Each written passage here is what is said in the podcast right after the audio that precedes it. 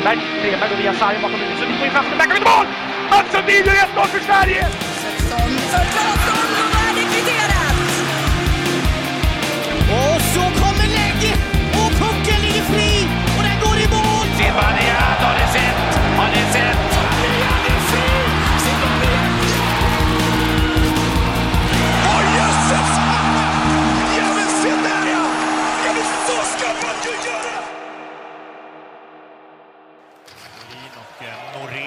Kommit in. Jakob Norén, backen, spelade senast i match nummer två i den här finalserien. Studsade puck som Oskar Pettersson hittar nät!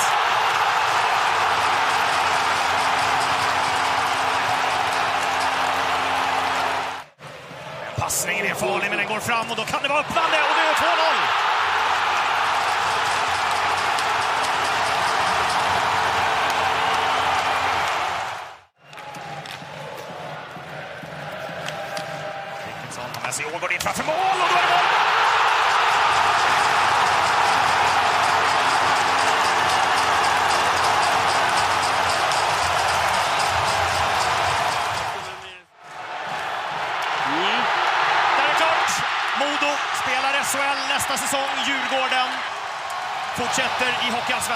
Vi säger välkomna till avsnitt 116 av podcasten Sarg ut.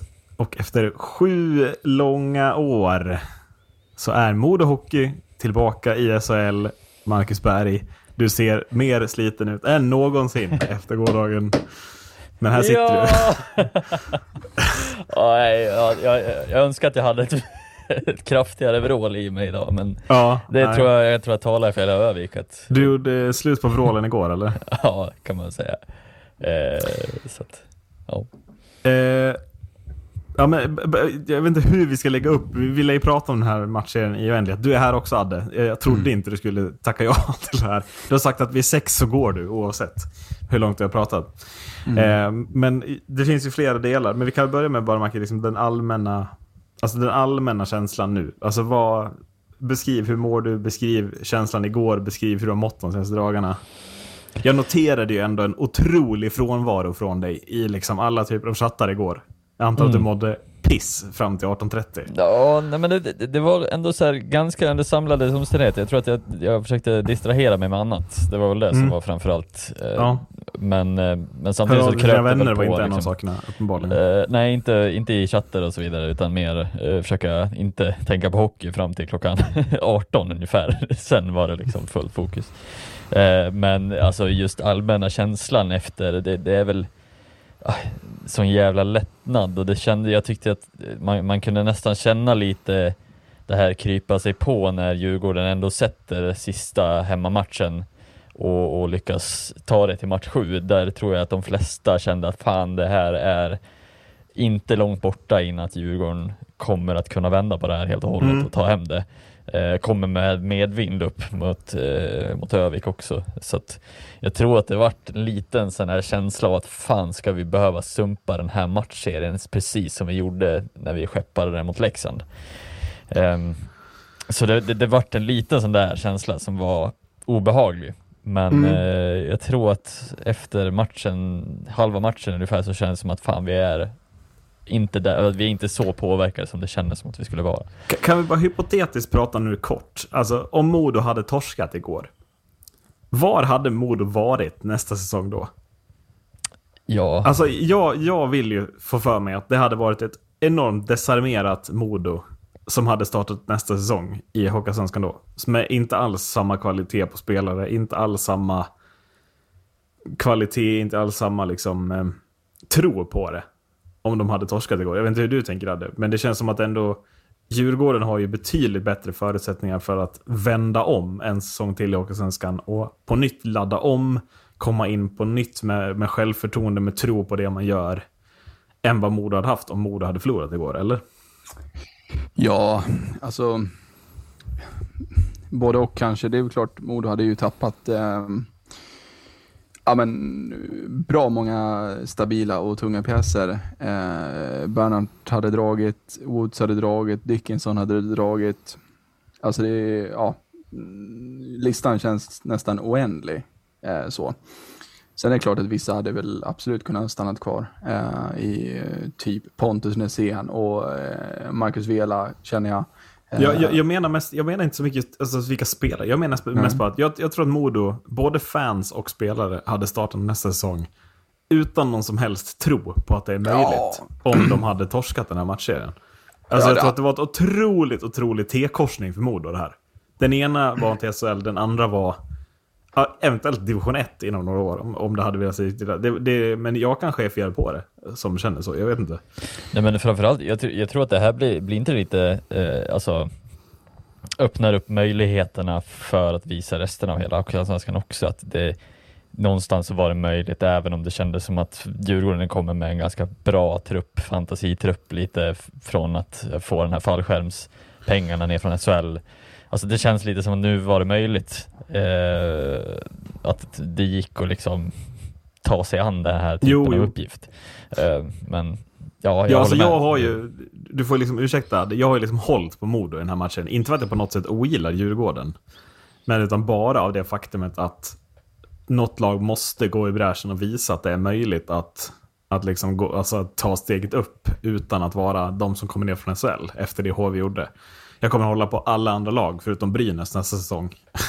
I, alltså också så, så som det ser ut nu. Men eh, någonstans är väl ändå känslan att Djurgården kommer kunna utmana rejält nästa säsong också hade? Eller tror du på en liten nersäsong att man måste börja bygga om? Jag tror inte det. Jag tror att man bara kan satsa vidare här. Alltså, eh, kanske inte att man behöver bygga om eh, hela huset utan mer, Eh, ja, mer eh, täppa till de luckorna som kommer att bli. Ehm, det blir ju extremt spännande att se hur, eh, hur vi ska kunna lösa de kontrakten vi sitter på just nu. Ehm, när vi inte har fallskärmspengarna kvar. Ehm, och alltså, det är ju dyra kontrakt som vi sitter på. Det är ju liksom ingen, ingen fråga om det, utan det är ju, ja, det är ju upp till bevis liksom om det går att förhandla om kontrakten eller, ehm, eller liksom få in, eh, kunna få in tillräckligt med, med sponsorpengar från, från ehm, olika håll för att kunna någorlunda täppa igen eh, det tappet som blir. Ehm, tyvärr så tror jag att det kommer bli några som lämnar som Mm. kommer absolut eh, saknas till nästa säsong. Men Det tänker jag att vi absolut kan komma till. Eh, Men eh, eh, jag tänker att vi börjar. Jag har, nu har jag sorterat ut hur, hur vi ska eh, bygga upp det här. Om vi börjar med, senast vi pratade var innan match fem, eller hur? Eh, det stämmer.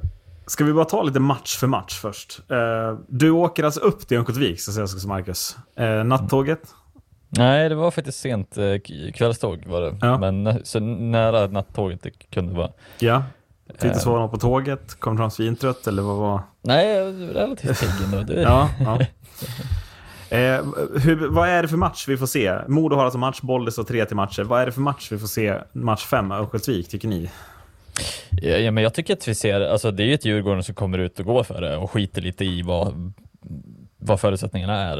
Eh, Ja. Jag tycker verkligen att de går ut och visar alltså, effektiviteten och, och disciplinen i det spel som, som, som jag var så orolig för att, att vi skulle se hela matchserien. Eh, men jag tycker att de bara, de kommer ut och verkligen visar på deras offensiva kraft. Sen är det klart att ja, de tappar också, vad är det, 5-1 till 5-4 eller något sånt där. Eh, och, och det, finns en liksom, det finns saker i spelet som kanske inte går hela vägen rent från, jag tycker mest uppspelsfasen. Man, man slarvar mycket och så är det väl något mål som Myrenberg får ta på sig också. Så att, men jag, jag tycker att där så syntes det typ som att Djurgården bara sket i lite vad som hade hänt innan och så gick de bara ut och körde stenhårt. Eh, och Modo vart väl lite så här, jag tycker att det var lite gummiarm på, på Var inte Modo extremt tagna av stunden i match fem, Marcus? Eh, Jo. jag vet inte. Jo men alltså stämningen där inne var ju elektrisk. Man kände ju, man Ja. kände ju hela vägen att här är det någonting som är på gång att hända. Och jag tror att det vart lite snubbla på målsnöret där, den matchen faktiskt. Eh, Mm. Det syntes på isen också. Slarvet som, som vi visar upp är väl inte riktigt talande för hur det har sett ut resten av slutspelsserien heller. Så att, ja, det var nog lite så, skulle jag säga. Jag tror att de säkert skulle säga så själva. Ja. Det känns kanske taskigt mot Djurgården att säga att matchen var Djurgårdens bästa match. Det kanske snarare var Modos sämsta match hade. Men det är väl ändå... Ni kom ju ut och visade en pondus där. Som ni kanske hade behövt tidigare under matchserien. Eh, ja, eh, tycker väl ändå att ehm, eh, det är en ren och skär desperation vi ändå får se från Mm. match fem ehm, och sen även match sex också då. Ehm, men eh, jag tycker ändå att Ja, jag, jag tycker att Modo är det bättre laget. Nu skiter jag i match fem, utan nu talar jag över hela serien. Ja. Jag tycker att Modo är det bättre laget i alla matcher. Ehm, Men tycker du verkligen det i match 5? ja, ja, så... Alltså nu är du väl hård. Nej, alltså, jag, men jag alltså- tycker att kanske match 5, jag kanske tycker att Det är match- alltså, det är match fem som 7-2 absolut- hade kanske varit mer rimligt resultat i Djurgården. Om jag ska vara ärlig. Alltså, match fem är ju absolut vår bästa match. Det tycker jag, men jag tycker att, eh, och jag tycker att Modo är de är strået vassare i eh, allt de gör, eh, tycker jag. Mm. För att, och sen att det blir gummiarm, ja, det är väl klart. Jag menar, ni hade liksom Ranta, nej just det, Daniel Brickley på blå. Mm. Som eh, fumlar med pucken och hej och hå. Och sen så som du säger, liksom, det var någonting som Men det är väl upp. inte ert problem att Modo sätter in honom? Nej, nej. Alltså, om nej. vi ska hårdra. Ja, det var ju synd att han blev bänkad igår. Ja, det Eh. tog Karlin fem matcher för att fatta. Det är ju ändå, om vi ska ge någon liksom, slev till. Karlin här, det är Nej. ofattbart. Ja. Ja, nej men så att eh, jag tycker att eh, det, det, det är klart att det märktes på, på Modo, men jag tycker ändå att så här, alltså just spelmässigt eh, så tycker jag ändå att, aj, det här var Modo med.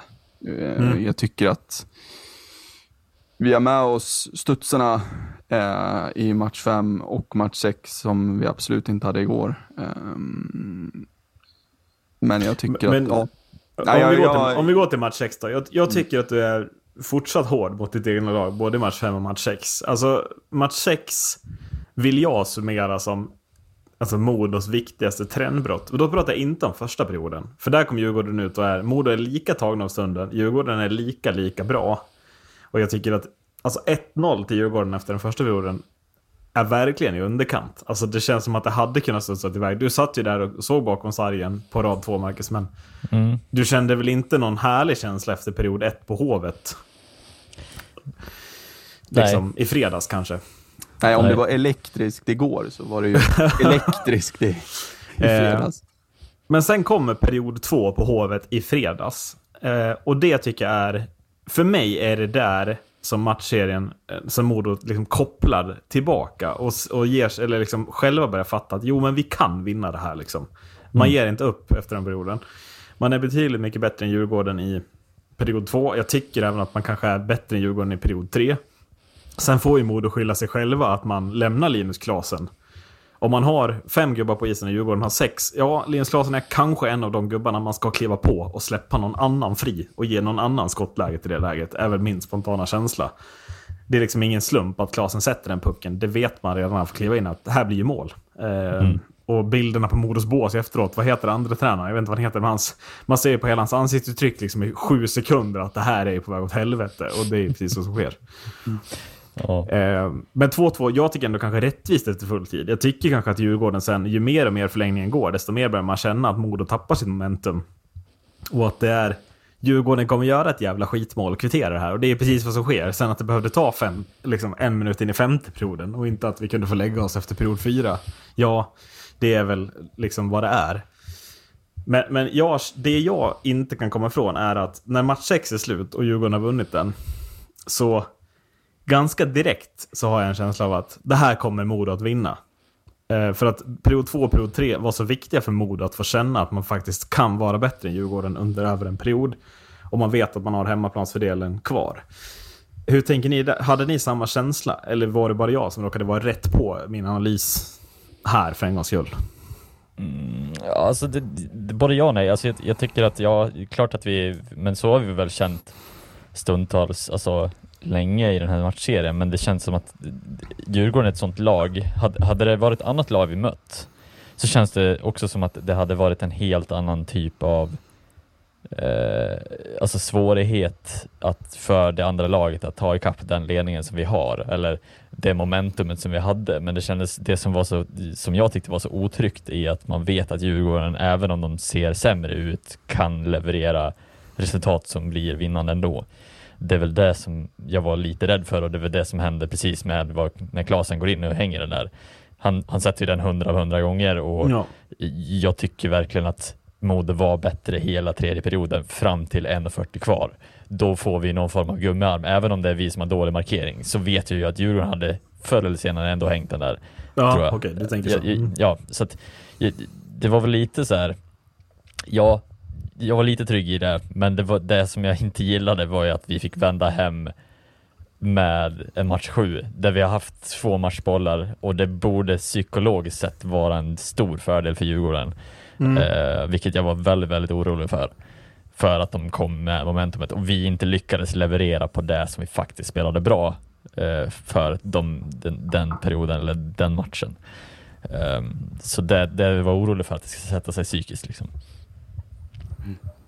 Ehm, nej men jag tycker väl att, um, alltså, man ser till, till säsongen i stort som hur den har varit så har ju det varit långt ifrån guld och gröna skogar.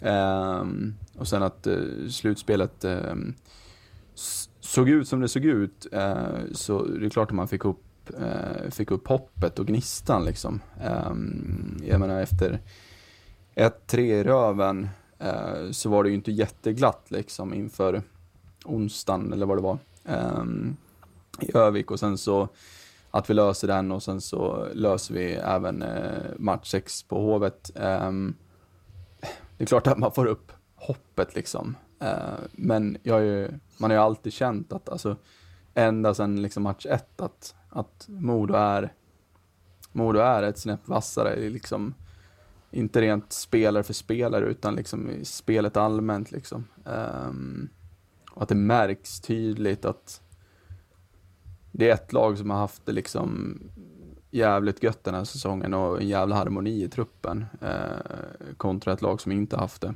Mm. Eh, med mycket som har hänt. Ehm, och sen, ja, ja eh, Lill-huliganen här hemma bestämde sig för att bli sjuk så vi fick åka till, in till lasarettet så vi såg ju sista perioden på i väntrummet på lasarettet.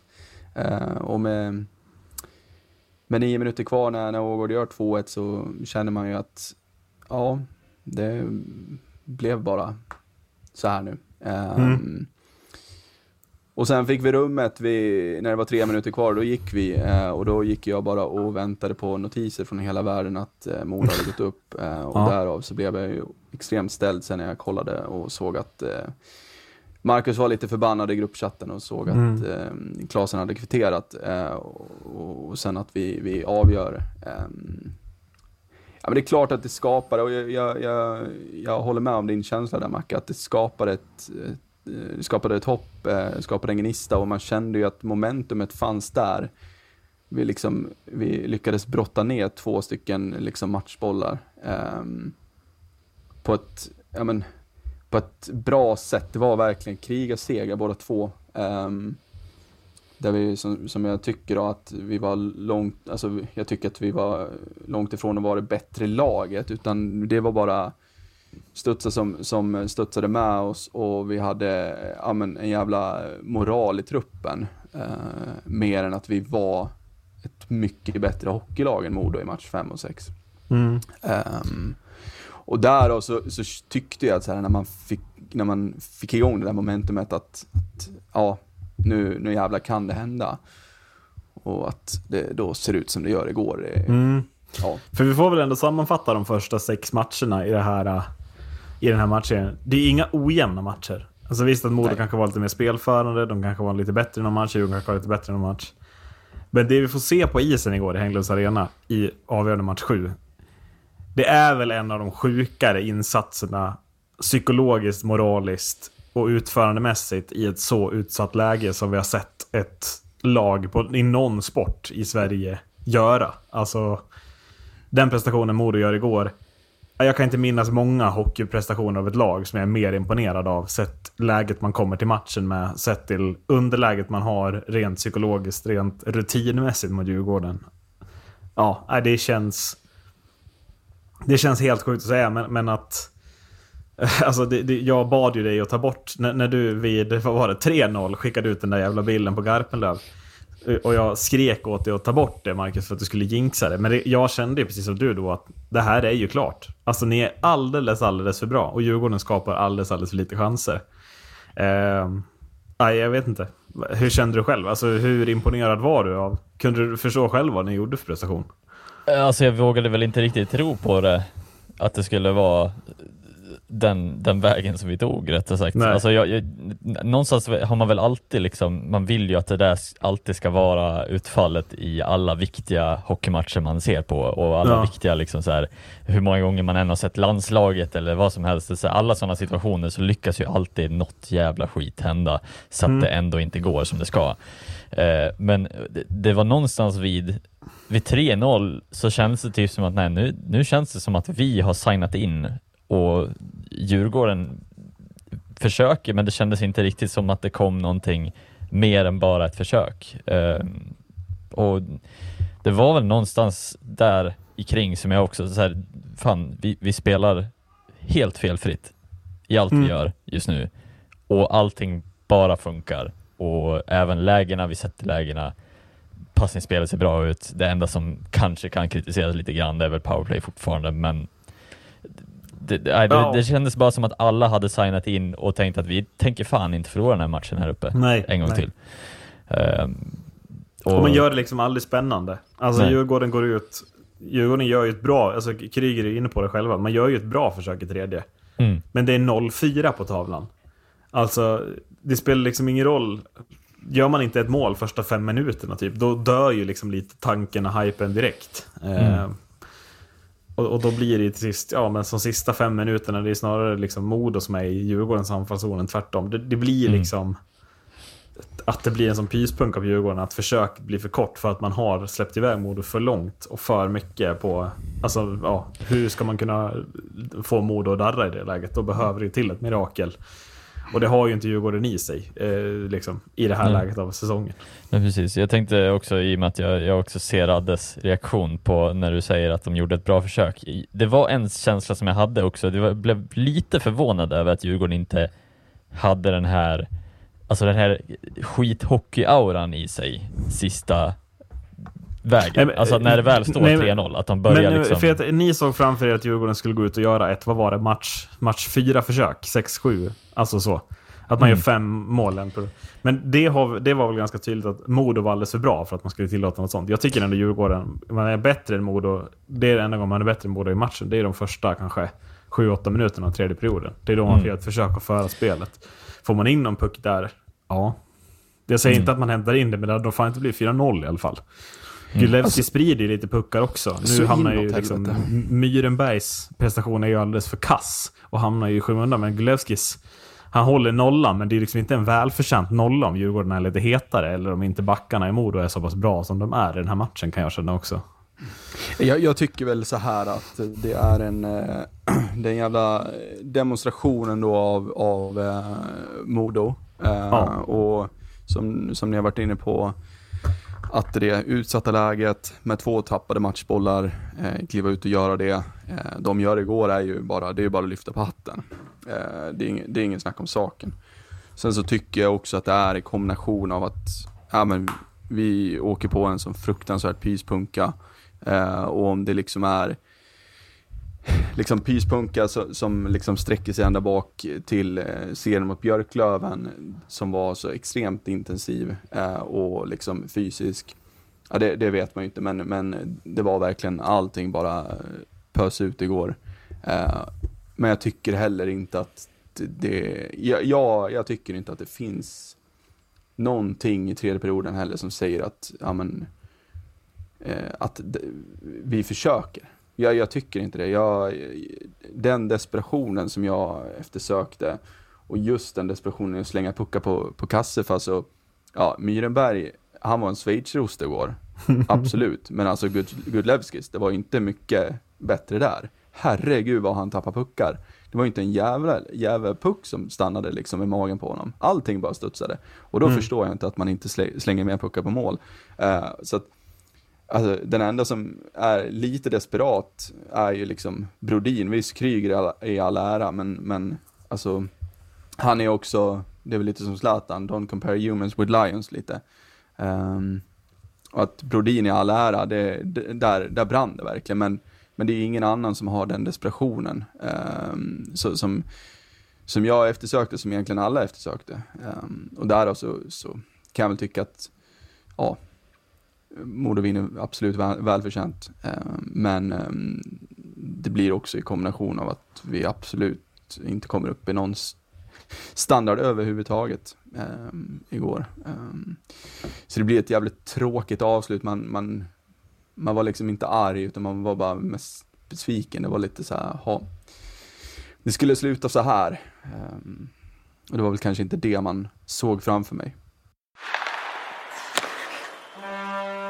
Eh, jag tänker att vi inte har pratat klart om Modo Djurgården såklart. Eh, jag tänker att jag ska försöka ge mig på var, vad nycklarna blir eh, till varför Modo vinner den här matchserien.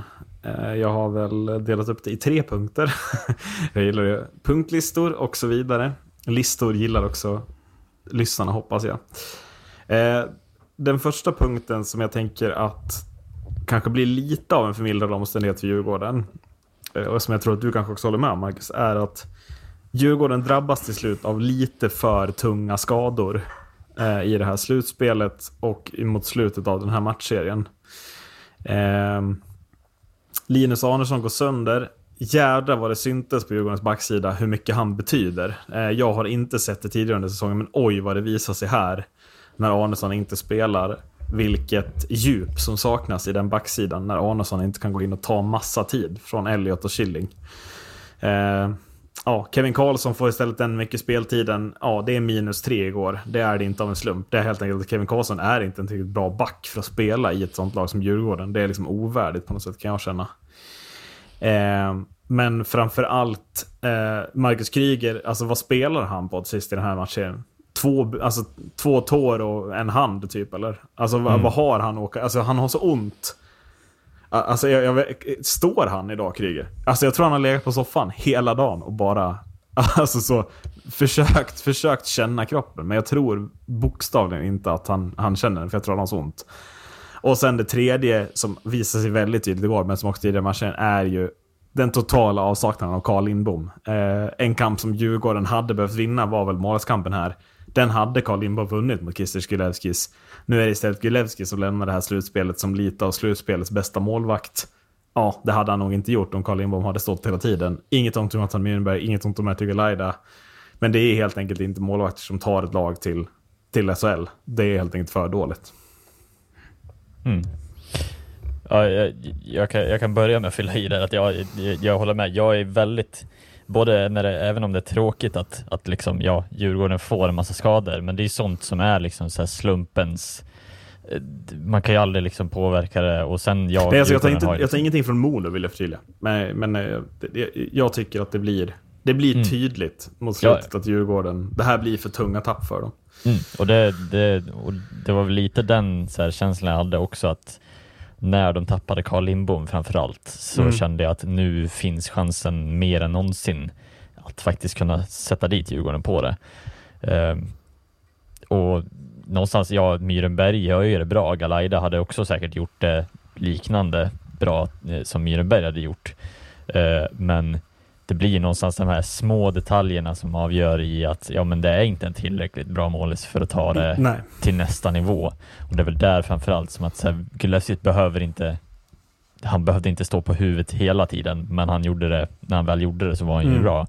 Han, han är inte helt felfri i det här eh, slutspelet heller. Men ja, det är någonstans också så här, en till sak som är väldigt, väldigt, som jag tänkte på också, är hur viktigt det är för Djurgården att Marcus Kryger tekar. Ehm, insåg jag efter den matchen när Mm. han slutade teka. För att vi vinner helt plötsligt dubbelt så mycket tekningar Ja. eh, när Marcus Kryger slutade teka. Och det där tror jag också är en sån grej, en sån liten detalj som bara hade kunnat vänta den här matchserien åt andra hållet. Eh, så det, jag är både ledsen för att Kryger inte, ja, så, men tacksam för att vi fick det åt vårat håll istället, tror jag. Ja. Eh, ja, nej, men det vill bara instämma. Eh, skadorna blir eh, förödande. Ehm, och det blir lite, ehm, ja. Just Arnesson är ju jävligt tung eh, när den kommer när den kommer. Eh, Och på det sättet också. Ja. En jävla båsdörr som åker upp. Ja. eh, Det är ju... Och jag tycker väl också att, ehm, ehm, Ehm, som du vinner på Kevin Karlsson, det ja, har varit eh, i princip bara hejarop kring Kevin Karlsson den här säsongen från Djurgårdsskaran. Eh, jag förstår inte alls varför. Eh, jag tycker att han har en spännande uppsida, men eh, eller offensiv sida rättare sagt, men, ehm, men alltså ja, över hela banan så är det ju definitivt ingen back som, eh, som alltså ska spela i topp 6-lag i Allsvenskan.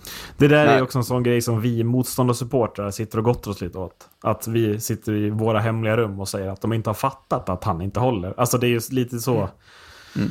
Ja, jag bara säger vad jag pratar med, inte bara med er om, utan också med andra liksom supportrar Mm. till andra lag. Eh, som håller på allt ifrån Västerås till Björklöven till eh, Södertälje. Så är det, det är ingen som jag hör säga, åh gud, Kevin Karlsson, han vill vi ha. Utan Kevin Karlsson, är det, det skriker Nybro typ om honom kan jag känna lite. Jag tror inte att han får stanna kvar i Djurgården även om han sitter på ett kontrakt. Eh, jag Ja, det kommer han inte. Men, inte eh, och, och, och, det, och det blir ju liksom skadorna som, ja, som leder till att Karlsson får spela igen. Och jag tycker, jag vill också liksom poängtera att jag tycker att han, han gör ett bra slutspel. Jag Ja, nej, men äh, jag alltså, vet- så här, jag han, spelar på sin bästa nivå. Ja, Det, det är ja, inte hans fel att han inte har en högre nivå i sig. Han gör, Nej. alltså, han, gör, han gör absolut inte dåligt. Han gör det bra och spelar bra. Men det är liksom inte tillräckligt bra. Eh, när man ser vad som står på andra sidan. ja, Liksom. Nej, nej jag, jag förstår vad du menar, men jag Mm. tycker att eh, jag, på ett sätt håller jag inte med, för jag tycker att han var riktigt bra under det här slutspelet fram tills, alltså, match 5, 6, 7 typ. Ja. Eh, innan det så är tycker jag han är ruskigt bra. Och jag såg inte det komma och det tycker jag är jävligt starkt från att liksom ha varit liksom i laget på liksom 6-7 backar eh, till att liksom få sitta på läktaren och inte göra någonting. Och Till att spela kommer- forward. Ja, till att spela forward. Eh, och, och sen liksom bara få slänga sig in i hetluften. Då tycker jag att han gör det jävligt bra. Men, ja, nej som sagt, minus tre igår och defensiven räcker ju inte till. Eh, och det är ju skadorna som, som, som eh, leder till det. Vi har liksom Daniel Glad som, som är skadad. Jag tar ju Daniel Glad, alltså 7000 gånger liksom. Jättebra slutspelare också. Ja, Eh, alltså. Eh, Så att jag förstår hade han det, är, det är också en skada vi inte pratar om. Den kommer väl också mot Karlskoga. Han är väl med i början av slutspelet också. Alltså det är en fjärde skada som blir förödande. Eh, ja. Mm. Kan så vi att, också, eh, nej, det är tråkigt att det blir som det blir. eh, och som sa, det är liksom ingenting mot, mot eh, mord Modo. Jag säger inte heller att det hade gett oss eh, en större chans. Eh, skadan på Lindbom, absolut, det hade gett oss en större chans. Men i övrigt kanske inte. Eh, men ehm, ja, det... Och jag, jag vet, alltså det är det man blir så, eh, man blir inte riktigt klok på det om det liksom längre är slumpen som gör det här. Alltså vi ser det gång på gång på gång. Ja. Varenda jävla säsong så är det några skador på Djurgården. Och det är liksom, det är så här konstiga skador och det är skador på viktiga spelare. Och jag menar, det har jag sagt hela säsongen att, att Kryger har hållit sig hel. Det har ju varit alltså, liksom vår största vinst den här säsongen. Det bara Ja, kolla och det är bak- så jävla givet att då han ska gå sönder. Ja, jo Eh, men precis. Eh, precis. och det är bara att kolla hur det har sett ut bakåt. Liksom. Josefsson Mm. blev skadad, Andreas Engqvist blev skadad. Alltså alla de här som vi plockade hem. Daniel Fernholm blev liksom, fick avsluta karriären. Ja. Alltså, alla sådana har gått åt helvete. Och det har ju varit skönt att Kryger liksom ändå hållit sig hel. Och som du säger, det blir ju såklart att han blir skadad Mm. i slutet. men när man, när man summerar det här också i slutändan, att så här, när man tittar tillbaks på det och så här, hur sjukt är det inte egentligen alltså skadelistan på Djurgården i år. Och, Jo, och som du nej, säger också, så här, vad är, Klasen, Klasen har liksom kristallsjukan och det är liksom Norman har Han har ögonskada. Det är liksom Ja. så här, det är allt mellan himmel och jord har ju liksom skadat er också. Sen att så här, båda mål, så här, hur, när senast såg man det? Att båda målisarna går sönder under samma säsong eh, inför slutspelet. Det är fan helt otroligt att det ens händer. Det är ju Jo, det men, är och sån det är, jävla liksom, otur. det, det, det är inte så här, det är inte baksida lår liksom, det är en klassisk fotbollsskada visserligen, men det är liksom inte sådana skador. Så man, man kan Mm. ju liksom inte skylla på att äh, Jimmy Ölvestad gör något dåligt på försäsongen liksom. Utan det är ju liksom, som du säger, kristallsjukan, båda keeprarna lyckas gå sönder och någon har liksom Jo men och sen är det ju sådana situationer upplever jag, alltså på vilket sätt går de sönder? Galaida, ja han får en spelare rakt över sig, ganska fult tilltag. Arnesson, det är en jävla båsdörr som glider upp som gör att han istället för att bara åka in med axeln i sargen och ta emot tacklingen så blir det ju att hela kroppen, liksom, att han åker rakt in i en vägg. Alltså det- det är ju också tillfälligheter som är Alltså som andra, som o- liksom ut, utstående, alltså där det inte, jag menar Galaida, han är väl van.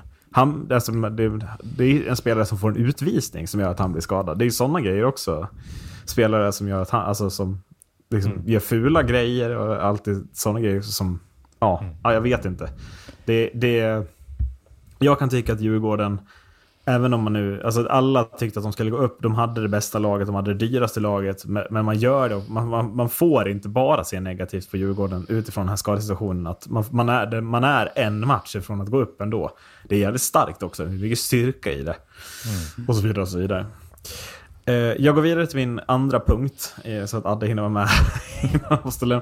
Eh, Jag tycker att Mattias Karlin otroligt tydligt här, inte bara vinner tränarkampen mot Johan Garpenlöv, utan också kliver upp på en helt ny hylla av tränare eh, i Sverige. Jag tycker att Karlin kliver upp han är nu tydligt en topp 10-tränare i Sverige. Det var han absolut inte när den här säsongen började. Det var han inte ens när slutspelet började. Utan sättet han coachar Modo på i det här slutspelet är väldigt, väldigt imponerande. Eh, och hur han vågar ge sina spelare förtroendet. Alltså, när inte första PP fungerar, ja då är det andra PP med Halloran och gänget. De får de börja. De får börja varje PP så länge inte första... Och det, det är liksom ingenting som har med något slags management by fear att göra. Utan det är bara att han spelar de heta spelarna. De spelarna som presterar, de får också förtroende. Och bara för att Dickinson inte får spela PP, eller Wood spelar PP, så använder han fortfarande dem mycket i offensiva situationer i 5 mot 5. Han får ju ihop tredje och fjärde linorna på ett otroligt sätt. Och jag menar Johan Södergran och Sebastian Olsson i den här finalserien från tredje och fjärde line. Vad är det för insatser av två spelare som vilket allsvenskt lag som helst har råd att ha i sin trupp? Alltså det är vilka löner de sitter alltså, det är, så, det är helt fantastiskt. Och om man då jämför med Johan Garpenlöv. Jag har ju någon, alltså ett horn i sidan mot Garpenlöv, men jag förstår inte hans tränarstil. Jag förstår inte vad han vill få ut av, sitt, av sin trupp och hur, han, hur spelare ska kunna ha förtroende för honom.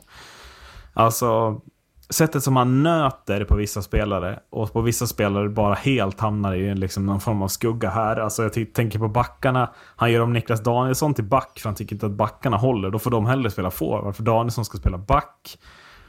Alltså Galaida är tillbaks, det är fortfarande Myrenberg som får stå. Ludvig Rensfeldt blir bänkad. Han, liksom Fredrik Forsberg blir bänkad. Olle Liss blir bänkad. Hur, det här är spelare under kontrakt. Hur ska de vilja liksom representera Garpenlöv nästa säsong? Spelare som istället får förtroende, det är ju, alltså givetvis ska Östlund, Ögren och Lekkerimäki ha massa förtroende, men de är också förlorade spelare. Eh, spelare som John Norman får obegripligt mycket förtroende enligt mig. En spelare som Victor Nilsson är för mig helt osynlig i stort sett hela slutspelet. Eh, han sitter på kontrakt, han vill man inte nöta bort, men kanske att det är en spelare man hade behövt flytta på.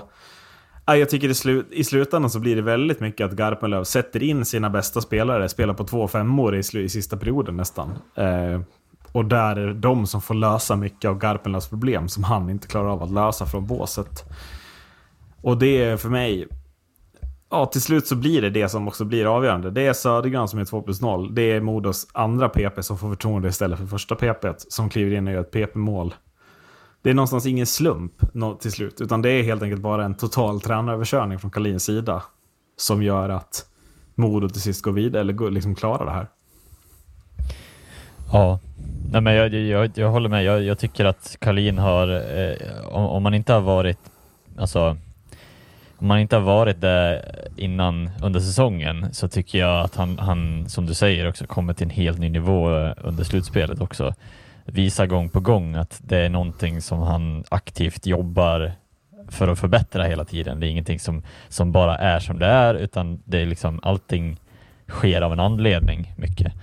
Uh, och jag tycker att det är sättet som han som han implementerar, alltså vi har vårt pressspel, vi, vi, vi tar väldigt mycket risker med det fram till typ finalserien. Där jag tycker att vi förändrar vårt pressspel till en mer säkrare produkt, om man kan kalla det för det. Eh, det tycker jag var mest imponerande, för jag tänkte att Djurgården, Djurgården kommer att läsa det här precis som AIK gjorde och precis som Mora ändå gjorde stundtals. Mora gjorde det inte Eh, Marcus. Du nej, behöver men inte säga, du behöver inte säga det för vara snäll. Det Nej, det, inte det finns ändå vissa som, så, så här, det finns, eh, det var ju som jag sa innan, vi har en svaghet i det. Det är ju när man får de här långa passen. När man får Mm. så här, man försöker dra ut det och det försökte Djurgården göra gång på gång. Men det är någonting som vi förändrade, det vart inte lika mycket så här, okej nu pressar vi fast Djurgården i all oändlighet, utan det vart mera, okej vi, vi pressar när vi har möjligheten. Eh, och när vi kan ta ett steg tillbaka så vart det där istället. Och även när de försökte med sina långa pass så kom de aldrig riktigt mycket längre. Vissa gånger gör de det, men det kändes som att vi hade en större trygghet i den och det är just sättet han förändrade på. Han använde Södergran för att stänga ner hela krigerkedjan.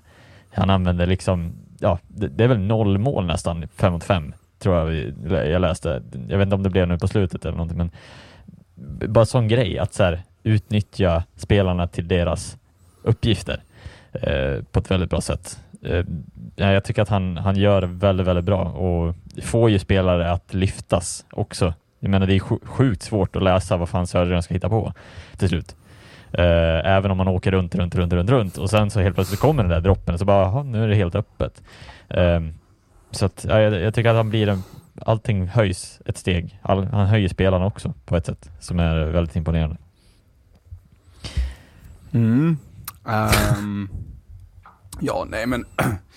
ja, det är bara, alltså, det är bara att instämma och Kalin har ju varit han har ju varit väldigt eh, intressant här eh, ett tag liksom um, några säsonger. Um, och, och känns väl ändå som att han kokar ihop allting nu uh, och får, fick ut max får man ju i liksom sjunde, sjunde matchen här.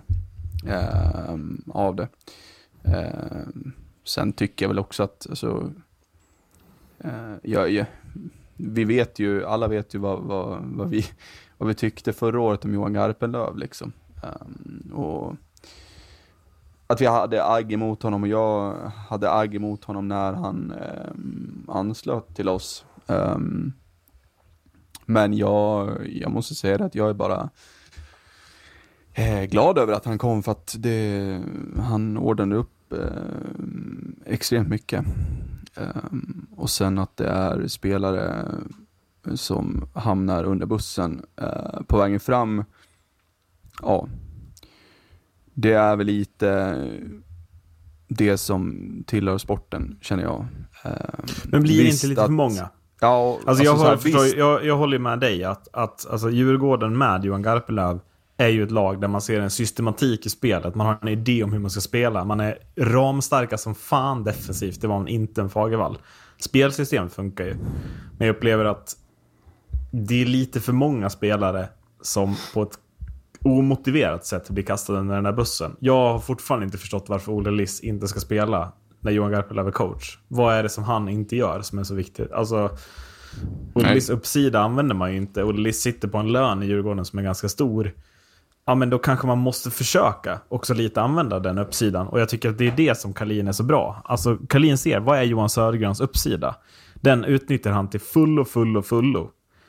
Ja, jag vet inte. Garpenlöv, är det någon spelare man känner har höjt sig betydligt liksom under Garpenlöv? Det är väl Jonathan Lekkerimäki som verkligen fått förtroende och som har uttagit det. Annars känner jag lite att det är de väntade spelarna som presterar också. Jag vet inte hur du känner. Ja men, ja, men det är ju det är klart att det, mm, det har varit så. Jag menar, som sagt, Lekkerimäki fick en eh, fick mer förtroende och, och därav eh, steppar upp sitt spel. Sen är det klart att i övrigt så har det ju varit ganska förväntade resultat av, av, um, av de spelarna som, som vi har. Um, um, och det är klart att man kan undra sig varför Olle Liss får sitta på läktaren och varför Ludvig Rensfeldt är extra forward. Ja, jag, jag vet inte. Um, och jag vet inte varför Olle Liss, alltså han gjorde en magisk grundserie. Jag förstår inte varför um, um, han inte är med på 12 forwards. Um, för det är som, som du säger, den uppsidan uh, han har, ja det är ju ett ruggigt vapen uh, att ha. Sen är det klart också att, jag vet inte, det känns som att Garpenlövs hockey är lite mera fart än Fagervall och ja, Mm. jag vet inte. Visst, alltså man, man kan ha Alltså Lissa är ju en spelare också som han skulle kunna stå i PP. Nu fick ju inte vi så mycket PP i den här finalserien, men, men eh, ja. Så att, eh, ja. Eh, så att, eh, nej men jag, jag förstår faktiskt inte eh, listgrejen, för där kan man ändå använda. Eh, det, det verkar som att din kö är, eller liksom, din tid är, är ute, är det det vi säger? Adde? Eh, Lilleman säger typ så. Jag vet Ja. inte. Nej, Eh, så men- att, eh, ja, det, det blev som det blev. ehm, lycka till Modo nästa säsong. Ehm, Mm. Och tagga Nybro nästa säsong. Ja. Eh, vi tar en bumper där då. Vi kickar ut Adde samtalet och sen ska du få min tredje punkt, Marcus, efter det. Vi trodde vi skulle få någon form av liksom, eh, tid, men det är så är livet med två barn. Eh, Mm. Du ska få punkt tre, Marcus, som jag tycker är den absolut viktigaste punkten till varför Modo eh, till sist kan vinna, till varför Modo går upp. Eh, det är, tycker jag, för att ni matchar Djurgårdens styrkor tillräckligt bra för att kunna utnyttja er egna styrka till fullo. Eh, Djurgårdens styrkor fanns framförallt i forwardsidan. Eh, det ni behövde göra var att ha en lika bra målvakt som Djurgården. Det hade ni, till och med en bättre. Och ni behövde matcha deras forwardsida hyfsat. Jag tycker att ni lyckas med det. Eh, ni lyckas stänga ner Marcus Krigers kedja. Ni lyckas få fler än bara er första line och andra line att prestera. Utan alla på varsin bidrar. Vilket gör att ni till fullo kan utnyttja den enorma topp som finns i er backsida. Och det är absolut ingen slump att David Bernhard genom hela slutspelet, men också i finalserien för mig är Hockeyallsvenskans absolut bästa spelare den här säsongen. Eh, och jag tycker att han är det över 52 omgångar plus ett helt slutspel. Eh, någonstans. Och jag tycker att spelare som Emil Wahlberg, jag tycker spelare som August Berg är sjukt underskattade här också. Men gud vad bra de är kontra Djurgårdens liknande spelare eh, i det här slutspelet, liksom finalserien. Det blir... Det blir lite för avgörande kanske till sist. Eh, någonstans. Att backsidan kan bidra så mycket i Modo. Medan ni just stänger ner, jag menar en sån som Stefan Elliot, så bra som han var mot Björklöven, så pass osynlig han är i finalserien. Ja. Där sitter nog den stora nyckeln, tycker jag. Ja, nej men jag håller med. Alltså jag tycker vi matchar, alltså lagen i sig, om, om, om man ska ställa dem rakt upp mot varandra, så känns det ju lite som att så här, ja, det väger över lite kanske på Djurgårdens forwardsida, det väger över lite så. Men eh, annars är jämnheten över lagen är ganska, tycker jag, jämn nivå så, förutom det du säger, är ju backsidan. Alltså där är ju så tydligt tycker jag eh, hur Alltså så här, hur byggnationen av hela Mm. laget har gått helt rätt i Modo eh, i Ja. år. Och ja, liksom, sen, ja, vi kan ju alltid eh, det är vissa undantag givetvis, men samtidigt i slutändan så sitter vi där på ja, men både förstärkning av att vi vet att om det är någon som blir skadad eller bänkad så kan vi också ta in spelare, vilket var en väldigt, väldigt stor eh, tyngd i våran backsida. Det var jag. ganska bra att ni kunde bänka Danny Bricker, ja. Ja. Till sist, utan att behöva ta in en typ en junior. Eh, ja, och vi behöver inte sitta med ångest över att ta in. Jakob Norén heller. Alltså, nej, nej, men framförallt att ni kan ta in Josef Ingman istället för Bricker. Ja. Som man vet gör ett fullgott jobb. Eh, Mm. mm.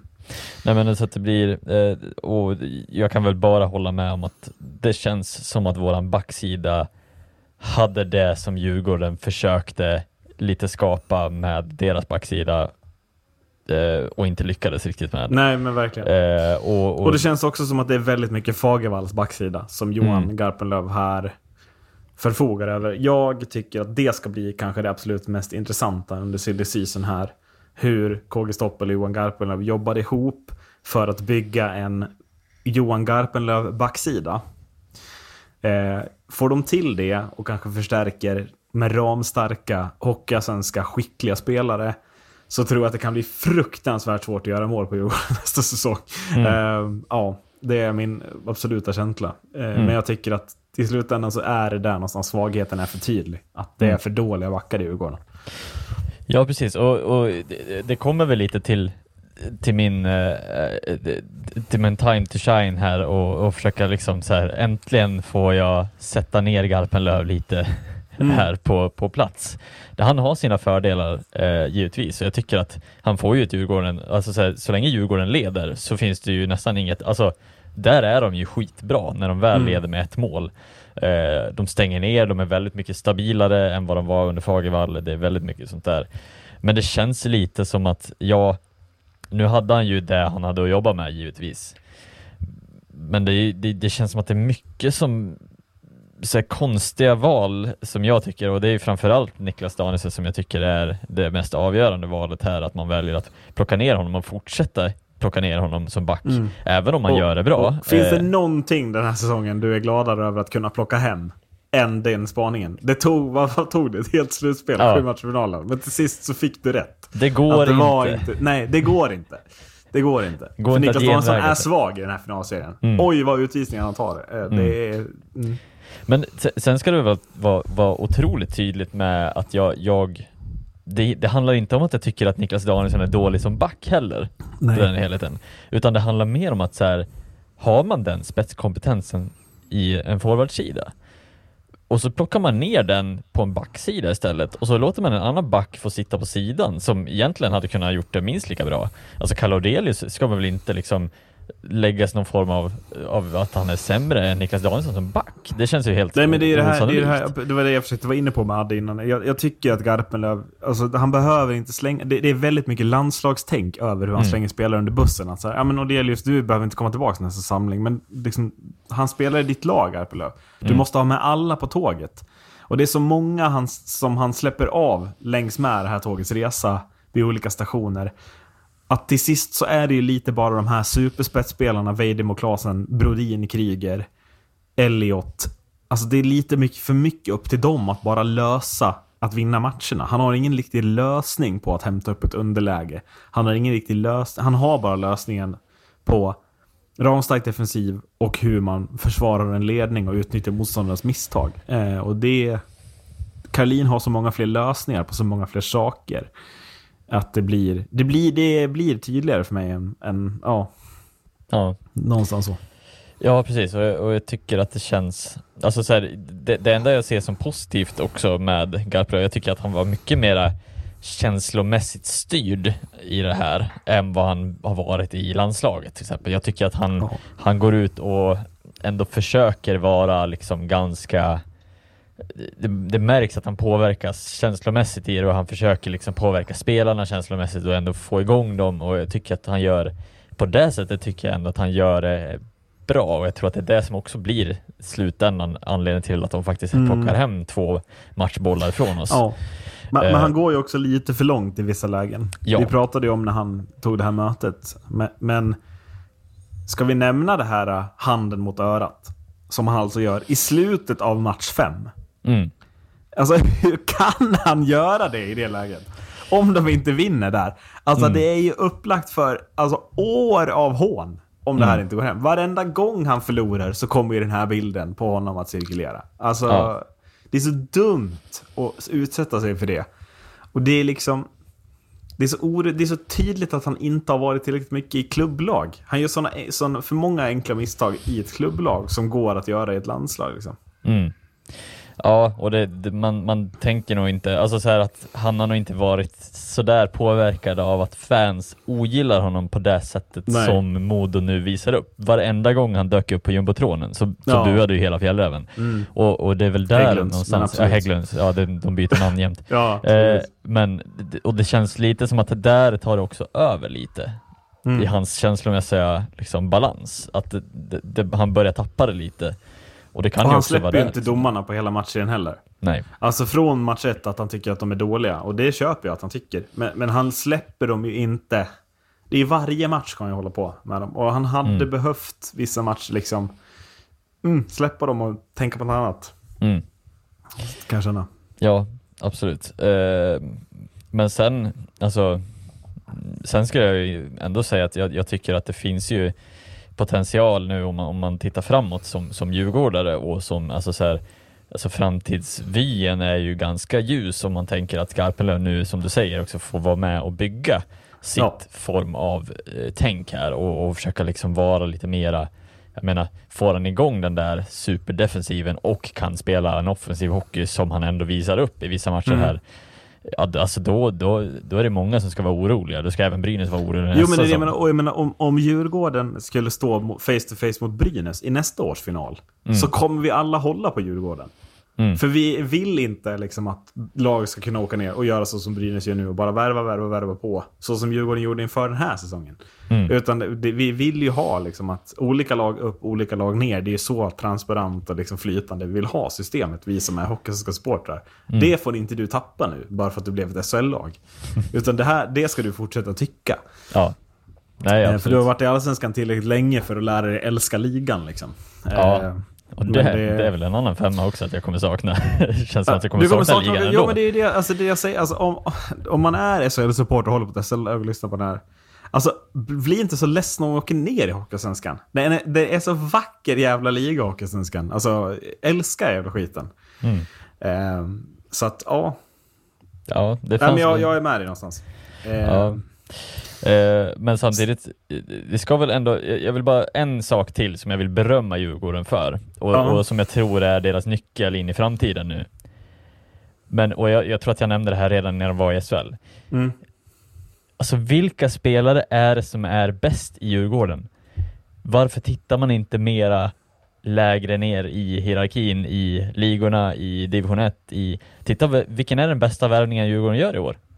Det är ju typ Hammarlund. Alltså, Mm. den, det är ju en klassback. Alltså en klassvärvning av Djurgården. Och jag tycker att Emil Berglund också otroligt bra på slutet och en slutspelare. Mm. Alltså, mm, jag tycker att Djurgården tittar lite för mycket på stjärnstatus och för lite på faktiskt vad det är de Och lite bygga. för mycket på gamla järnkaminer. Det är Ja. bra att ha några, eh, liksom så. Mm. Men, ja. John Norman var det, det är där jag hamnar liksom. Mm. Behövde man ta han också? Eller hade man kunnat stanna till Kryger Brodin och sen tagit en bra allsvensk spelare istället? Mm. Ja. Jag tror att Olle Liss hade kunnat gjort det bra i slutspelet om han hade utnyttjat honom också. ja, vi ska inte...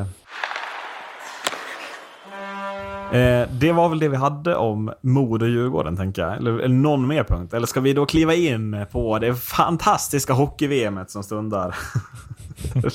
du har, du har någon slags... Du skrev till mig efter match fem, innan du då skulle åka supa på Hovet i fredags och sen vara nervös inför gårdagens match. Ja, är det lugnt om jag fixar en take på det här? Och så, så att, nu förutsätter jag att du har gjort det, eller har du bara lagt det här sidan och står på uppstuds? Nej men alltså jag har, jag har lite, lite grann givetvis eh, Mm. förberett men det är väl lite också eh, hämmat av att jag dels har spenderat hela dagen och varit ganska sliten efter en, en, en eh, Men det får man väl vara när man ska gå upp i SHL. jag. Givetvis. Eh, nej, vad, jag- ta, vad är liksom, vad, vad tar vi... Vad, Nej, vad ska du prata om? Ja. Nej men det, det blir väl generellt, alltså vart vi är på väg rent internationellt i hockey, hockeyvärlden höll jag på att säga. Eh, och och, och det, allting grundar sig väl lite i besvikelse och eh, vad man har liksom förhoppningar som, som byggs Frustration. upp och så vidare. Frustration givetvis. Man vill ju alltid se det bästa laget spela sin hockey för sitt eget land givetvis. Mm. Eh, men det, det kom ju ett ett väldigt tydligt glatt, glatt besked från, eh, från vissa personer som spelar i NHL. De heter Elias Pettersson och så heter de Rasmus Dahlin och man får ju direkt upp liksom den här eh, typen av känsla inför ett stundande hockey-VM som man har haft de tidigare åren när man har tittat på hockey-VM. Att fan vad kul det är att se de absolut bästa tacka ja och komma till hockey-VM och verkligen så här känna att fan de vill lira. Eh, också när det är under en ny coach liksom. Eh, det som då sker några dagar efteråt blir ju väl den stora besvikelsen egentligen. Och det är väl att det kommer då sen att Elias Pettersson tvingas till att tacka nej. Eh, det blir ju på grund av en form av försäkringsfråga eh, som vi har varit med om tidigare några gånger, men eh, det känns som att det nästan har blivit värre och värre med åren.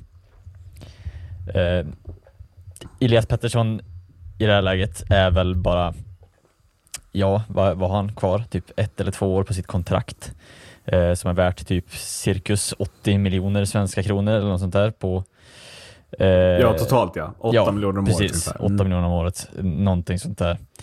Och där blir väl någon form av stor besvikelse inom mig, men blir också lite det här, okej, vad, hur fan kan vi landa liksom här? Eh, Mm. Och jag blir lite det här att, ja, jag förstår folk som tackar nej. Jag menar Rasmus Dahlin tackar nej i form av att han är skadad. Andra folk tackar nej för att de också är skadade eller hämmade av liksom en lång matchserie givetvis. Men det blir någonting speciellt när det handlar om att det handlar om pengar som egentligen inte riktigt existerar. Eh, och jag blir lite besviken både dels för eh, mot en NHL-liga som, som alltså, kräver den här typen av liksom försäkringspremie eller vad man nu ska säga. Alltså de här lönesummorna är ju som det är. Som tillåts stå över internationella hockeyförbundet upplever jag också. Mm. På ett sätt som är lite o, alltså, störigt. Mm.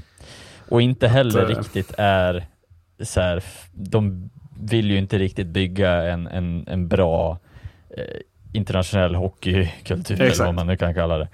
Ehm, nej, så att, och, och, det som, det som blir den, den största besvikelsen är väl framförallt att Ja, dels det handlar om pengar och det är försäkring och så vidare. Ja, Elias Pettersson kan gå sönder och hans karriär kan gå över, vara över liksom på, under VM. Ja, givetvis finns ju den risken. Det är väl en risk som egentligen alla tar när de väl åker ut på en is någonstans. Men det som blir den stora besvikelsen för mig, tycker jag, det är att förbundet någonstans inte bara kan gå in och säga okej, fine, hur mycket ska vi betala? Och det är där som jag blir lite less i form av att det spelar inte så stor roll för ett ishockeyförbund eh, som ska någonstans eh, stå för att de bästa spelarna ska vara, alltså så här, det ska vara en ära att ställa upp för Sverige, det ska vara en ära att också betala någon form av peng för att de ska kunna vara säkra och trygga i, i den här Ja. turneringen. Jag tycker att det är Nej, det, blir- en stor besvikelse för mig att, att, att förbundet inte bara kan säga okej fine, det här är en spelare som är av den kalibern. Ja absolut, han kommer skriva på ett jävligt dyrt kontrakt. Det kommer att kosta oss 3 till 5 miljoner. Det kanske kan vara värt det en gång. Ja, men, men också tycker jag att, att jag, jag tycker alltså det jag tycker det är så katastrof att NHL-klubbarna inte tillåter någon form av förhandling heller. Alltså, säg att Elias Pettersson kommer till VM. Ja, men om han blir skadad, då ska Svenska Hockeyförbundet pröjsa upp det. Om han Mm. kommer tillbaks hel och ren och inte skadad eller någonting, utan bara kommer tillbaks, precis som den Elias Pettersson var innan. Då hade, då hade man väl inte behövt, då hade väl inte Sverige behövt betala den försäkringen. Då hade väl den, det, hade man, det hade väl kunnat vara en sån grej som man betalar om de går sönder i sådana fall till Vancouver för att täcka upp det. Nu blir det Precis. liksom bara att NHL-klubbarna tillåts sätta skyhöga krav på sina bästa spelare för att de inte ska komma till VM. Och då blir VM jätteurvattnat och det blir ju framförallt liksom hockeyförbund som väljer att hellre ta en sämre spelare som är billigare än att ta med sina största stjärnor och bygga en hype hemma och verkligen vilja vinna turneringen. Alltså, Mm. Det är klart att vi kommer se matcher i den här turneringen där, där Elias Pettersson hade kunnat varit helt avgörande och Mm. avgjort dem. Som nu inte kommer att... Nu kommer vi förlora istället. Liksom. Mm. Ja, precis. Och, och sen, ja, alltså ishockeyförbundet står ju och alltså ställer ju upp oftast med, med en viss summa. Det är väl upp mot en 200 000 kronor Säkert. per, per premie eller något sånt där för försäkringspremie. Och, och det, det är klart att det beror ju helt på vad det är för typ av kontrakt som, som spelarna är. Och Men någonstans måste man väl ändå vara beredd på att det kommer att komma en eller två spelare till varje års VM-turnering som kommer att kosta ja, men lite mer än det här. Som kommer att kosta runt en mille eller två millar eller något sånt där. Kan man inte ha lite förebyggande syfte här och vara lite före Ja men okej, o- om, jag ska kolla upp vilka är det som tar ut på, vilka har utgående kontrakt, vilka har de dyraste kontrakten, vilka spelare vill vi ha främst? Och där tycker jag man faller väldigt kort i, men så, ja det är väl klart vi ska lösa Elias Pettersson till vilket Mm. pris som helst, oavsett vad fan det kostar. Ring till Foppa, han kan fan finansiera det jävla Ja, men, ja, men, att liksom och, och, och, och framför alltså- allt också när lösningen blir då att så här, ja men okej, vi har inte råd att ta in de bästa NHL-spelarna. Men till vilket pris som helst så ska man fortfarande ha ett gäng NHL-spelare. Man ska ha många NHL-spelare. Mm. Som inte på något sätt bygger hypen, som inte på något sätt stärker laget mer än vad en SHL-spelare med betydligt bi- billigare försäkring hade Mm. Jag menar, men om man ändå inte ska ta bästa laget, då kan man väl ta ut de bästa spelarna från SHL. Och liksom fylla på med spelare som faktiskt tillför något. Typ Lucas Raymond, typ Rasmus Sandin på backsidan. Men jag menar spelare som... Ja men vad, vad har vi nu som har kommit? Fabian Zetterlund. Eh, Alexander Nylander. Alltså spelare som bara är dyra försäkring men som inte bidrar mer än vad en bra SHL-spelare hade gjort i landslaget. Men då kan man väl lika gärna skippa. Då måste man, alltså man har ingen strategi för hur man gör det här. Då måste man ju lägga en strategi. Hur gör vi? Antingen tar vi in alla. Eller så tar vi liksom, så får vi sätta, men då får vi jämföra SHL mot NHL i alla frågor. Att istället för Elias Pettersson tar vi nu en SHL-spelare för han var för dyr. Men Alexander Nylanders försäkring som är dyrare än en vanlig svensk spelares försäkring. Den, men han tar vi för den har råd med. Då måste man göra det här i alla fall. Att sätta varje spelare som vill komma hit mot en lika bra SHL-spelare eller mot en samma tänkt SHL-spelare. Eh, annars tycker jag man bara ja, sätter sig själv liksom, med skägget i brevlådan där och ja, står med ett lag som hade varit lika bra med bara SHL-spelare någonstans. Det är lite där jag hamnar. Att det blir, det blir för okonsekvent, eller vad man säger. Ja. Inkonsekvent. Och sen är det sån jäkla liksom så här, ja, sen kanske vissa sitter och tycker att ja, nej, vi ska sätta ner foten genom att inte betala de här jäkla försäkringsgrejerna Ja. till NHL för att de har satt såna orimliga summor på allting. Ja, Men grejen är väl att så här, det blir väl värre om man, om man avstår från dem helt och hållet. Det är väl bättre att bara betala skiten och så sen tar man upp frågan igen och bara varför ska vi behöva Ja, betala men, så här? Jag det måste ju gå för att något form av tvåfrontskrig också. Om Ja. man, tar, man betalar det här också, men jag menar, NHL spelarfack måste ju vara en spelare i den här frågan där man kan gå. Så här, men alltså på riktigt, era spelare stoppas från att representera era länder och ni står bara handfallna här. Mm. Kom igen liksom. Och på samma sak, internationella, liksom, internationella hockeyförbundet IHF måste ju kunna föra en diskussion med NHL vid sidan av det här utan att man behöver sätta ner foten. Alltså så. Man, om man tar in dem kan man ju ändå föra kriget på en annan front. Än att föra det på bara samma front hela tiden. Det är det som blir, då blir det att man ligger där i varsin skyttegrav och inget händer. Ja, precis. Och jag menar, jag tror inte heller att det handlar om, alltså så här, Svenska ishockeyförbundet givetvis går ut och bara, ja, men vi kan inte betala för det är för dyrt eller vad som helst. Så så här. Och så sen så, så, så dyker det liksom upp så här artiklar, ja, givetvis som så här, ja men vad gör alla andra länder? Alltså så här, titta på Finland till exempel, som bara så här, alltså det kommer inte att falla på en försäkring för Finlands del. Det spelar ingen roll vad Nej. det är för försäkring. Och då, då snackar vi inte spelare som är liksom så här från finska ligan, utan då är det Patrik Laine som förmodligen har en högre, eller han har väl en högre lön eh, i NHL än vad Elias Pettersson har Mm. också, eh, med två år kvar på kontraktet. Alltså det, det- är ju sånt här som är liksom så här, som Finland också säger, det är en ära för en spelare att representera Finland och, Och vi vill göra det så att man... Alltså och här, titta också på hur Finland har byggt hypen kring hockey-VM de senaste åren. De kommer ju Mm. dit och är jättebra. Det är hur mycket folk som helst som är och tittar på matcherna alltså, som liksom vill att Finland ska ta VM-guld och allt sånt där. Medan i Sverige så känns det bara mer och mer. Alltså, och Garpenlöv bidrog inte mindre till det när han satte in Oskar Lang liksom förra säsongen och skulle försvara mot Barzal i semin eller vad det var. Mm. Att det blir ju bara mer och mer och mer.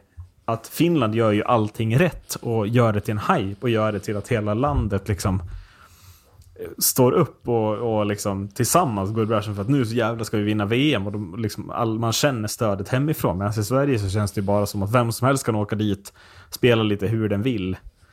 Mm. Och liksom, ja, det spelar egentligen ingen roll. Man åker ut i semifinal, då är det lugnt typ och ingen bryr sig. Ja, vet inte. Ja precis, och, och, och här måste ju också så här, här måste ju länderna och förbunden och allting och NHL och, och hela liksom hockeyvärlden inse att så här, om inte vi löser den här jävla problematiken, då kommer vi att tappa tappa det enda vi har kvar i form av den internationella scenen i ishockeyn. Alltså så här, Men det, är väl, det är väl det som är problemet. NHL tror jag inte bryr sig. Det är det som är Mm. problemet. Alltså l- de nationella förbunden och internationella ishockeyförbundet, måste, de måste ställa krav här. De Mm. måste också få, alltså, vara, alltså internationella hockeyförbundet, om de säger någonting, då ska inte NHL kunna ställa sig emot det. De måste liksom vara det styrande organet över internationell hockey. Mm. Här låter man bara NHL styra allting. Om NHL är nöjda, då är alla nöjda. Mm. Eh, och det, det räcker, alltså det blir för svagt arbete från internationella ishockeyförbundet tycker jag. ja, Att och man här, inte kräver NHL-klubbarna på att skicka hit era bästa spelare.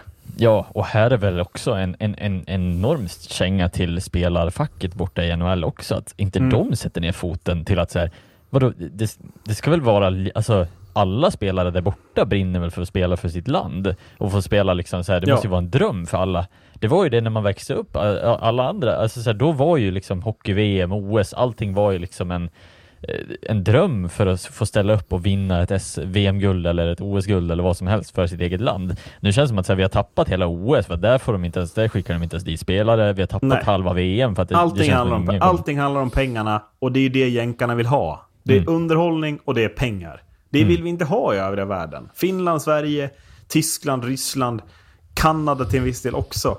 Men där är inte ishockey samma sak. Där är inte sport samma sak. I USA är det bara en underhållningsbransch. Och om Mm. inte internationella ishockeyförbundet förstår det, så är det där vi kommer hamna. Då väljer NHL när de skickar sina spelare, för då väljer de när underhållning ska vara underhållning. Och i, det har ingenting med hjärta, det har ingenting med känslor eller något sånt att göra. Det har bara med underhållning att göra. Alltså, titta hur många slätstrukna publik det finns i, i NHL. Alltså, med lag där liksom publiken, de går, dit, de går dit för att äta wings. Liksom. De går inte dit för att de hejar på ett lag. Eller be, liksom, det, är, det är mer elektrisk stämning i Hägglunds igår än i många NHL-arenor. Bara för att när det låter i NHL-arenorna, det är för att det står “Make some noise” på jumbotronen. Det är liksom inte någon annan anledning. Ja. Mm. Ja, jag, jag, tycker att vi, vi måste liksom börja sätta ner foten, alltså både från spelarnivå eh, och liksom på förbundsnivå, att så här, vi kan inte låta att det här fortsätter, för då kommer det Nej. så här, när fan ska vi annars få se våra bästa spelare spela för på, på rätt sida liksom, och framförallt måste ju de europeiska, eller Europa här, stå starkt ihop samman. Mm. Och, då blir det, det är ju synd att man har tappat Ryssland som en spelare där. Ryssland Mm. stod ju bakom det, men menar, det, det är ju ohållbart. Alltså det, det går ju inte heller att ha Ryssland som en spelare nu, sett till vad som har hänt. Det fattar jag också. Eh, Och det ska man inte ha, men man blir, man blir ju svaga, eh, Mm. Europa i nuläget. Alltså det är Sverige och Finland som står längst fram på barrikaden. Det är inga länder som jänkarna har knappt en aning om var de ligger i världen. Liksom. Det är det vi pratar om. här. Precis. Eh, och sen, sen kommer vi väl också till min sista eh, punkt som jag tänkte Mm. att jag, jag, jag, måste, jag måste kommentera det här. För jag, vi, vi kastade väldigt, väldigt mycket skit på, på Garpenlövs uttagning förra säsongen. Ja. Men, men, men herregud, förlåt, alltså, vad, vad är det för uttagning i år? Ja, nej, men Alltså- vi är ju där igen.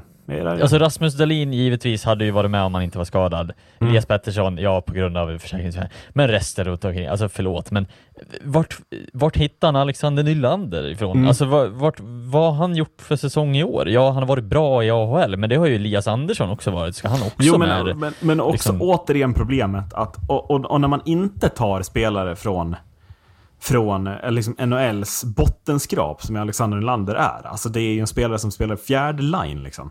Mm. Ja, men då tar man inte heller SHL-spelare och bygger den inhemska. Nej, då hämtar man Jakob Delarose, Marcus Sörensen, Oskar Lindberg hämtar man från schweiziska ligan. Mm. Alltså gode gud, ingen bryr sig om schweiziska ligan. Flyttar man till Schweiz ska man inte spela i landslaget. Punkt. Mm. Ta den strategin nu. Antingen så spelar man i NHL och representerar landslaget, eller så spelar man i SHL och representerar landslaget. Det ska inte vara svårare. Mm. Alltså, vi måste bygga någon form av hype. Nu bygger vi ingenting. Det är bara ett lag med olika byggstenar som är lika ointressanta.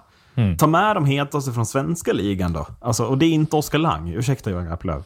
Det finns rätt många till som är heta. Alltså backsidan ser väl trevlig ut liksom med eh, Pudas och Persson och Bengtsson. Men det, det är lite för lite spelare från SHL. Som hade, alltså så, liksom sån som Karlqvist vill man ha med. En sån som ja, Oskar Möller vill man ha med. Jag vet inte vilka som är med ens. Men liksom så, att Leo Karlsson nästan är med eh, liksom på väg att tas ut. Det är ju intressant. Det är ju sådana grejer man måste bygga med då. Ja, alltså, det, det, det jag stör mig otroligt mycket på, det är att vi dels underskattar vår egen liga, Mm. men att vi överskattar alla andra jäkla ligor. Vi Alltså, överskattar så här, ju vi- framförallt den schweiziska ligan. Det Mm. måste vi ju nu eh, liksom sätta ner foten mot. Att den ligan är inte bättre än svenska ligan. Mm. Den är bara mer pengar i. Det är det enda det är. Och sen måste vi ju inse att är det inte topp 50 bästa spelarna från NHL som vi plockar ut, ja men då ska de ju inte med heller. Alltså, är, Nej, är, det, så, är- så tycker jag och du. Det, där Ja. är vi nog mer, eller liksom så, fler tycker nog inte detsamma. Men jag är Förlåt. helt med dig. Att liksom, det måste också... Är, alltså, när Fabian Zetterlund, vi såg honom i Hockeysvenskan för tre år sedan. Han var knappt tongivande när vi Ja. såg honom i Hockeysvenskan.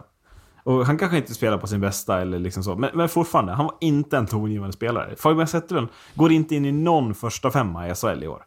Mm. Att om, om folk inte fattar det, då kommer vi aldrig kunna ha den här debatten. Men det är liksom på den nivån den här spelaren ligger. Det är en så begränsad spelare. Bara för att han spelar då i NHL och utnyttjar sin spelstil och passar där, så gör inte det ena till, till någon magisk jävla spelare på instans. Det, det är inte svårare liksom. Nej, för att, och, och grejen är ju lite det här också att så här, det handlar om att bygga också så här, ett brand, ett, en förebilder också. Ja. Alltså så här, Fabian Zetterlund, ja han kommer hit, han kanske är bra, han kanske gör några mål, ja och sen försvinner han någon annanstans.